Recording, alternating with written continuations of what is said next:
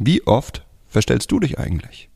In der heutigen Folge werde ich dir einen wichtigen Einblick geben, warum du immer das Falsche in dein Leben anziehst, wenn du dich verstellst und damit all das Richtige auch noch abstößt. Hi, mein Name ist Mark Lambert und meine Mission ist es, jedem Mann das Know-how zu geben und das aus seinem Liebesleben zu machen, was er sich wünscht und verdient. Seit über zehn Jahren coache ich Männer und zeige ihnen, wie sie Frauen mit der Macht ihrer Persönlichkeit von sich faszinieren.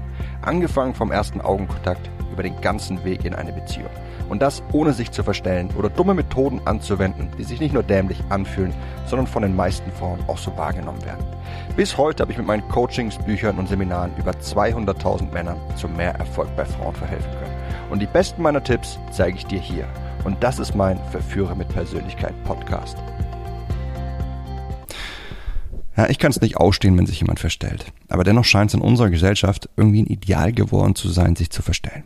Indem man seine eigenen Interessen, seine eigene Meinung und seine Wünsche verbirgt und stattdessen die anderer übernimmt. Warum wir das tun, ist klar. Wir suchen nach Akzeptanz. Doch scheint es, als würde die Suche nach Akzeptanz zur wichtigsten Aufgabe in unserem Leben werden. Weit wichtiger, als das zu tun, was wir wirklich tun wollen. Ja, wie viele Leute kennst du, die andere blenden, die ihre eigenen Meinungen nicht mehr aussprechen, wenn sie unter anderen Menschen sind, die sich verstellen, um cool zu sein, die ihre eigenen Wünsche aufgeben und den Erwartungen anderer versuchen zu entsprechen. Ja, Im Grunde gibt's nur diese beiden Alternativen. Entweder man ist authentisch man selbst oder man setzt eine Fassade auf. Ja, nehmen wir einen Mann, der sich beim Kennenlernen von einer anderen Seite zeigt, als er wirklich ist, nur weil er denkt, dadurch besser bei Frauen anzukommen. Oder einen Mann, der in der Beziehung sein wahres Ich unterdrückt, um seine Partnerin nicht zu enttäuschen. Oder einen Studenten, der vorgibt, sich für den kaufmännischen Bereich zu interessieren, weil er gelernt hat, dass Frauen auf Männer stehen, die in der Geschäftswelt angesiedelt sind. Ja, in all diesen Fällen verstellen wir uns und agieren anders, als wir wirklich denken und fühlen. Aber das hat fatale Folgen, über die sich die wenigsten von uns bewusst sind. Die erste Folge ist, du wirkst merkwürdig. Ja, wenn du eine Fassade aufsetzt, dann wirkst du unecht.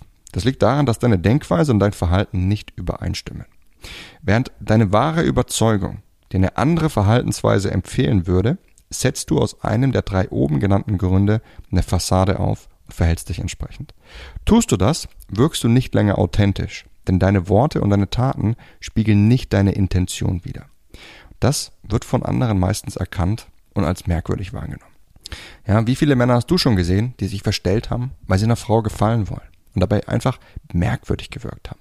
Wir setzen diese Fassade dabei in vielen Fällen auf. Im Beruf, um einem Kollegen oder Vorgesetzten nicht zu missfallen, oder aber in der Liebe, um einer Frau ein Bild von uns zu geben, von dem wir denken, dass wir so mehr Chancen bei ihr haben.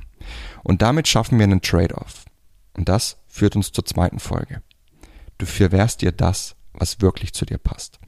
Ja, indem du eine Fassade aufsetzt, kommunizierst du deinen Mitmenschen, dass du anders bist, als es wirklich der Fall ist. Damit schaffst du es zwar vielleicht, dass eine Frau etwas an dir findet, was ihr gefällt, oder einer Diskussion mit deinem Chef auszuweichen, aber du verwehrst dir im selben Atemzug das, was du wirklich möchtest.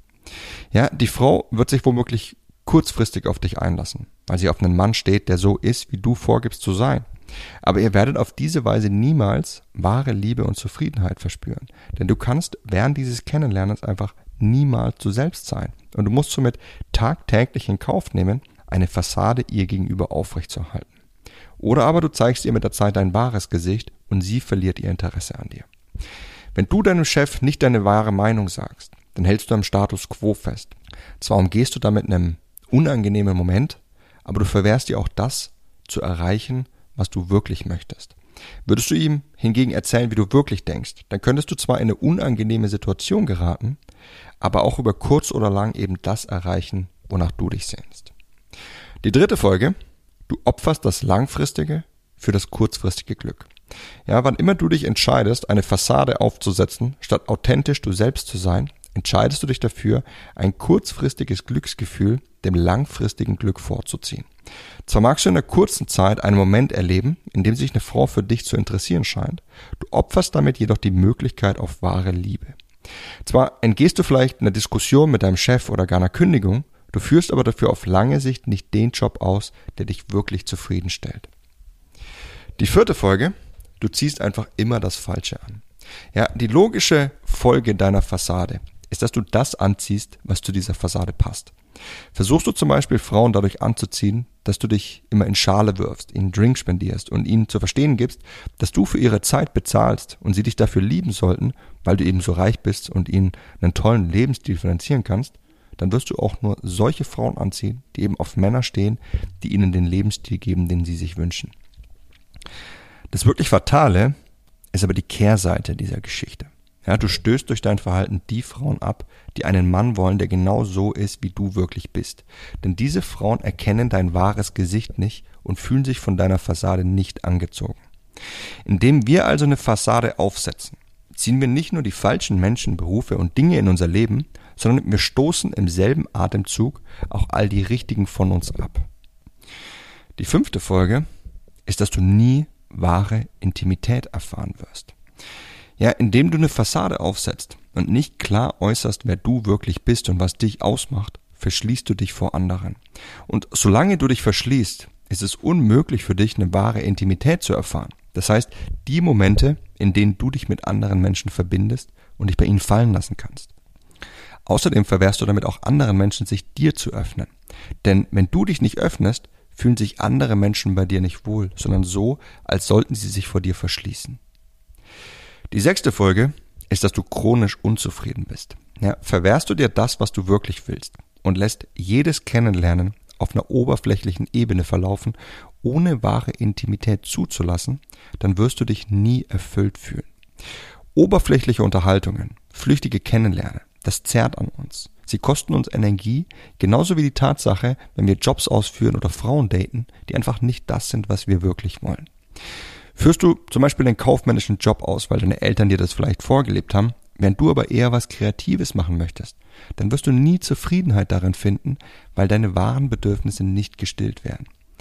Datest du eine Frau, der du vorgibst, jemand zu sein, der du in Wirklichkeit aber gar nicht bist, dann wirst du eine Frau an deiner Seite haben, die sich für Dinge interessiert, die dir in Wirklichkeit gleichgültig sind.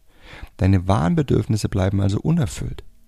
Aber nicht nur das, unterscheiden sich deine Werte von deinem Verhalten dann erleidest du eine sogenannte kognitive Dissonanz, also einen Bruch zwischen dem, was du denkst und dem, was du tust. Und das führt zu einer generellen Unzufriedenheit in deinem Leben. Ja, früher sind Menschen an einer Midlife Crisis erkrankt. Das war meistens ein Zeitpunkt in der Mitte ihres Lebens, so um die 40 herum, an dem sie langsam gemerkt haben, dass die gesamte Art, wie sie ihr Leben aufgebaut haben, nicht das war, was sie wirklich glücklich gemacht hat. Und dann fing das Kartenhaus an einzustürzen. Ja, sie stellten ihren Job in Frage, ihre Partnerwahl, ihre gesamte Lebensausrichtung. Und sie waren im Konflikt mit sich selbst, weil sie sich ihr halbes Leben lang das verwehrt hatten, was sie wirklich wollten. Aber was jetzt? Mit 40 alles hinwerfen und einen Neuanfang wagen. Ja, heute gibt's dieses Phänomen schon bei viel jüngeren Menschen. Das wird häufig als Quarterlife Crisis bezeichnet und sorgt bereits für Unmut, bevor der Lebensweg überhaupt eingeschlagen wurde. Betroffen davon sind hauptsächlich Abiturienten, Studierende, die eben nicht wissen, was sie mit ihrem Leben anfangen sollen. Schuld daran sind zum Teil die vielen Optionen, die uns in unserer heutigen Zeit offen stehen, das schwammige Bild der Geschlechter und einfach die vielen Einflüsse, die von allen Seiten auf uns hereinpreschen und die uns weismachen wollen, dass wir unsere Entscheidungen an externen Dingen festmachen müssen, mit dem Ansehen, Geld oder der Meinung anderer über uns. Was ist die Lösung für das ganze Problem? Ja, wie wirst du wirklich glücklich? Wie ziehst du die richtigen Menschen in dein Leben? Triff die Entscheidung, deine Fassade abzulegen und authentisch du selbst zu sein. Triff die Entscheidung, dich für das langfristige Glück zu entscheiden und das kurzfristige dafür zu opfern. Ja, in Kauf zu nehmen, dass du kurzfristig Reibung erfährst und kurzfristig eventuell Mühen auf dich nimmst. Triff die Entscheidung, zu akzeptieren, dass du die Menschen und Dinge abstößt, die du nicht willst, und nimm ihre Ablehnung in Kauf, um dafür all die Dinge anzuziehen, die du wirklich willst und die zu dir passen. Das Resultat dessen wird sein, dass dich mehr Menschen lieben und auch mehr Menschen verabscheuen werden und dass dir immer weniger Leute neutral gegenüberstehen. Es wird sein, dass du mehr Ablehnung erfährst als zuvor, aber auch dafür mehr Akzeptanz und Zuspruch erhältst. Dass du immer weniger Zeit für Dinge verwendest, die dir nicht gut tun und immer mehr Zeit für Dinge, die dir gut tun. Und vor allem wird das Resultat all dieser Dinge sein, dass du deutlich glücklicher bist. Aber dafür musst du herausfinden, was du wirklich willst. Du musst herausfinden, nach welchen Werten du heute lebst und nach welchen Werten du dich heute bewertest. Was gar nicht so einfach ist, da die meisten von uns diese Werte einfach irgendwann mal gelernt oder übernommen haben und dann tief in ihr Unterbewusstsein verbannt haben. Diese Werte sind's, die dir vorgeben, was du gut und was du schlecht findest. Ja, wie du dich in vielen Situationen verhältst und welche Entscheidungen du triffst. Und wie du das genau machst, das verrate ich dir in meinem Buch Die Kunst, dein Ding durchzuziehen. Ja, das Buch ist wirklich ein Must-Read, wenn du mehr aus deinem Leben machen möchtest und wenn du nicht bereit bist, dein Lebensglück in die Hände anderer zu legen. Und das Tolle, als Side-Effekt von diesem Buch wirst du viel mehr Klarheit haben. Du wirst viel glücklicher sein und du wirst viel mehr Erfolg bei Frauen ernten. Denn es gibt kaum was Attraktiveres in unserem Leben, als wenn wir von innen heraus zufrieden sind und es lehrt dir zudem die wichtigste Fähigkeit, um all das zu erreichen, eben wie du dein Ding durchziehst, wie du immer so handelst, wie du wirklich handeln möchtest. Unterhalb dieser Folge hinterlasse ich dir einen Link dazu, dann kannst du alles in meinem Buch nachlesen und dir jetzt sofort sichern. Das war's mit der Folge von heute. Ich würde mich freuen, wenn du für dich hast viel mitnehmen können, wenn ich dich dazu angeregt habe, nachzudenken über die Werte der Gesellschaft und wie du dein Leben ausrichtest. Und ich würde mich auch freuen, wenn du beim nächsten Mal wieder mit dabei sein wirst. In dem Sinne, bis dahin, dein Freund Marc.